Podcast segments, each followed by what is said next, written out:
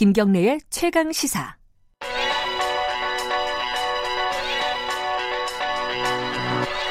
최강 시사 윤태곤의 눈. 윤태곤의 눈 의자와 전략그룹 더모아의 윤태곤 정치분석실장 나와 계십니다. 안녕하세요. 네, 안녕하세요. 선거 공식 선거 운동 기간에 돌입을 했고요 어제부터. 그쵸. 예 후보들도 바쁩니다, 그죠? 예, 그리고 지금 청취자 여러분들도 출근하실 때 아마 많이 보셨을 거예요. 현수막도 보시고 출근길에 이제 인사. 점퍼 입고 나와가지고 이제 네. 선거 운동원들 나와가지고 선거 분위기가 좀 뜨긴 뜨죠. 네. 근데 공식 선거 운동 들어가면요, 후보들은 오히려 편한 면이 있어요. 힘든 거 아니에요? 어, 몸은 힘든데. 아 몸은 힘든데. 마음은 편하다. 아. 그냥 인사하고 다니는 거예요. 길게 이야기할 것도 없고, 아. 뭐 어느 당 후보 김경래입니다. 열심히 하겠습니다. 그걸로 음. 끝이지. 뭐 출퇴근 시간에 누가 오래 이야기할 수 있겠습니까? 음. 거기다 이번에 이제 코로나 국면이니까 대면 접촉 선거 운동이 아, 확 줄어들 그죠. 거잖아요. 뭐 어디 간담회라든지 예컨대 선거 운동 기간에면은 뭐 학부모 간담회라든지 뭐 네. 경로당 간담회라든지 이런 것들 많이 하는 찾아가는데 거의 못 하게 돼 있죠. 네. 그리고 이제 뭐 후보들이 볼 때 중요한 게 아마도 이번 주 다음 주에 걸쳐 가지고 아니 다음 주에 보통 다 하죠. 음. 지역 방송, 지역 선관위에서 주최하는 토론회가 있습니다. 음. 근데 냉정히 말하면요. 네. 보는 사람 거의 없어요. 김경래 아. 앵커 그 자기 동네 선거운동 토론회 보신 적 있어요? 없네요. 부끄럽게도.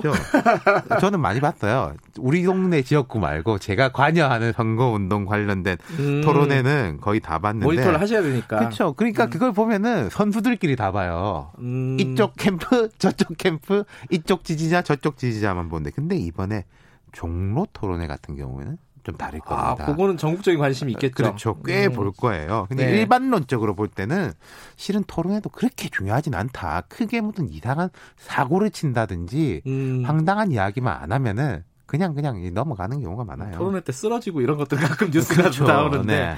그러니까 말씀하신 거 보면은 특별한 일 없이 선거운동 기간에는 쭉 간다. 그냥. 그러니까 그게 지역구에서는 그렇습니다. 예. 하지만 큰 흐름 공중전 무당층이 급속도로 줄어들고 음. 이 하늘 위에서는 세게 세게 움직이는 거예요. 음, 어떤 어떻게 그렇고. 움직이는 거죠? 어, 하늘 위에서는 이제 보통 무당층이 급속도로 줄어들면서 한쪽으로 이제 쏠림 현상 같은 게 나타나고 음. 그리고 또 이런 건 있습니다. 많이 떨어지는 데들은 조금 붙는 경향들이 있어요. 서로 서로 결집을 하거든요. 음. 물론 특정한 뭐 예를 들어서 TK 지역이나 뭐 호남 지역은 조금 다르겠지만은 흔히 음. 우리가 말하는 수도권이라든지 충청권이라든지 이런 데들은 서로 서로 결집하는 게 있고 네. 그리고 이제 공중전 이슈들이 나타나는 거죠. 자 이번 같으면은 검찰 이슈. 새롭게 지금 불거지고 있죠. 그렇죠. 음. 애초에 우리가 보면요. 한 1월 달 이럴 때 보면은 울산 지방선거 관련한 검찰의 이제 강공 이 음. 수사를 둘러싼 갈등 그리고 추미애 법무장관 취임 이후에는 또 검찰에 대해서 강공을 펼쳤지 않습니까? 네네. 그때 그 뭡니까 이제 공소장 비공개 네, 뭐 결정 포토라인 네, 없애고, 뭐 이런 거 예. 하면서 검찰 이슈가 상당히 부각됐었죠. 하지만 이 추 장관의 강공에 대해서 야당은 속으로 박수치고 여권이 오히려 부담감을 느꼈었고 음. 그리고 코로나 19 국면으로 인해 가지고 정쟁적 이슈들이 확 가라앉았잖아요. 그렇죠. 이 말하자면 이 검찰 전선은 휴전 양상이었는데 네. 다시 부각된 거죠. 그게 뭐 채널 A 그 사건이죠. 그렇죠. 예. 그거 하고 이제 또뭐저 뭡니까 윤 검찰총장의 장모권에 대한 아, 지속적인 제기 예, 이런 예. 두 가지가 지금 겹쳐진 건데 예. 검찰 이슈에 대해서 여권에서 조심한 게 자 검찰을 뒤집으면은 뭐가 나옵니까?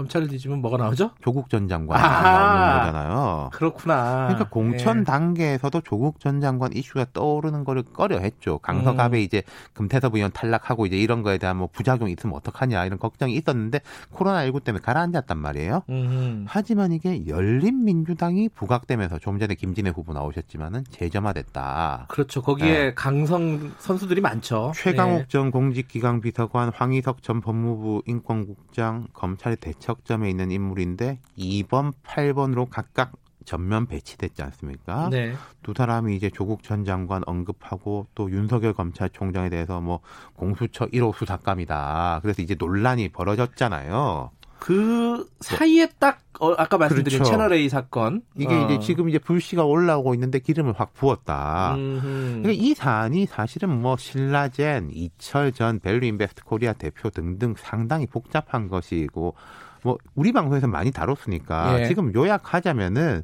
이게 그 기자가 이철 전 대표 측에 회유와 압박을 한 거는 팩트인 것 같고 예. 사실상 뭐 그걸 예. 부정하는 건 아니니까 근데 이이 기자 이 기자가 검사장과의 친분을 내세운 것인지 음. 실제로 교감하에 이런 압박을 가한 건지 예. 어제 MBC 추가 보도를 보면은 이렇게 말했다더라이지 그 무슨 녹음 파일이 나온 건 아니었으니까. 그걸 아직 모르는 거예요. 예, 그러니까 예. 제가 볼 때는 총선 전에 이게 당장에 말끔하게 정리되기는 어려울 것 같아요. 이쪽 아하. 말이 완벽히 맞다, 저쪽 말이 완벽히 맞다. 뭐 음. 이렇게 정리되기는 어렵고 불은 막 붙는 거죠. 네. 뭐 이게 제보자가 뭐 사실 의도가 뭐 이때더라, 뭐 저기랑 뭐 친하대더라, 뭐 이런 등등에 대한 거. 그러니까 음. 이게 그 이철 전 대표의 지인이 우리 방송에서도 그제입니까 출연하셔가지고 예, 어제 어제 예, 어제 열린민주당 쪽에 내가 다 전달했다 예. 이런 이야기를 했잖아요. 예.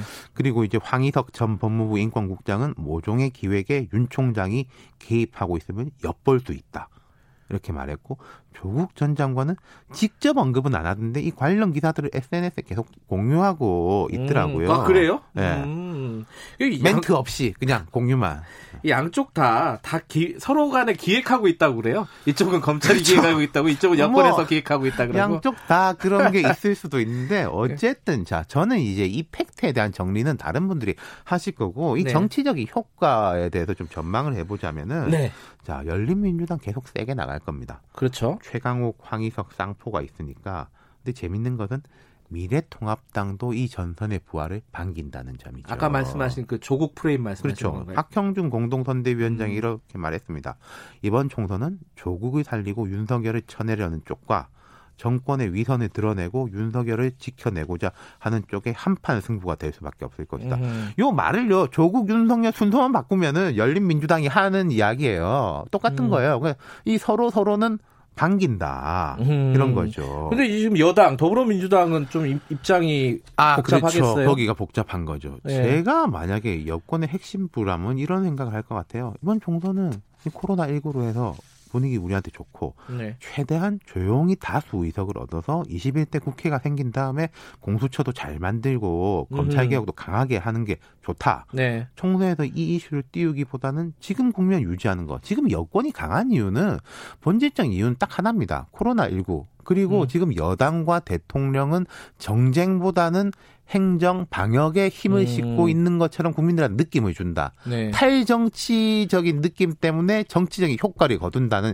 역설적인 이야기예요. 하하, 탈정치적인 사건으로 정치적인 정치적 효과를 효과를 얻는다. 아. 근데 여기서 가치 정쟁이 다시 부활된다면 네. 전선이 부활된다면 서로 서로 이제 결집하겠죠. 음흠. 핵심 지지층의 결집도 높아지겠지만은 중도층은 위험해질 수 있다. 이게 과거에 이 이슈가 올라왔을 때 당청의 지지도하고 야당의 지지도 그래프를 보면은 그건 그냥 산술적으로 나오는 거예요. 이게 제 아하. 가치에 대한 이야기가 예, 아니라서. 예.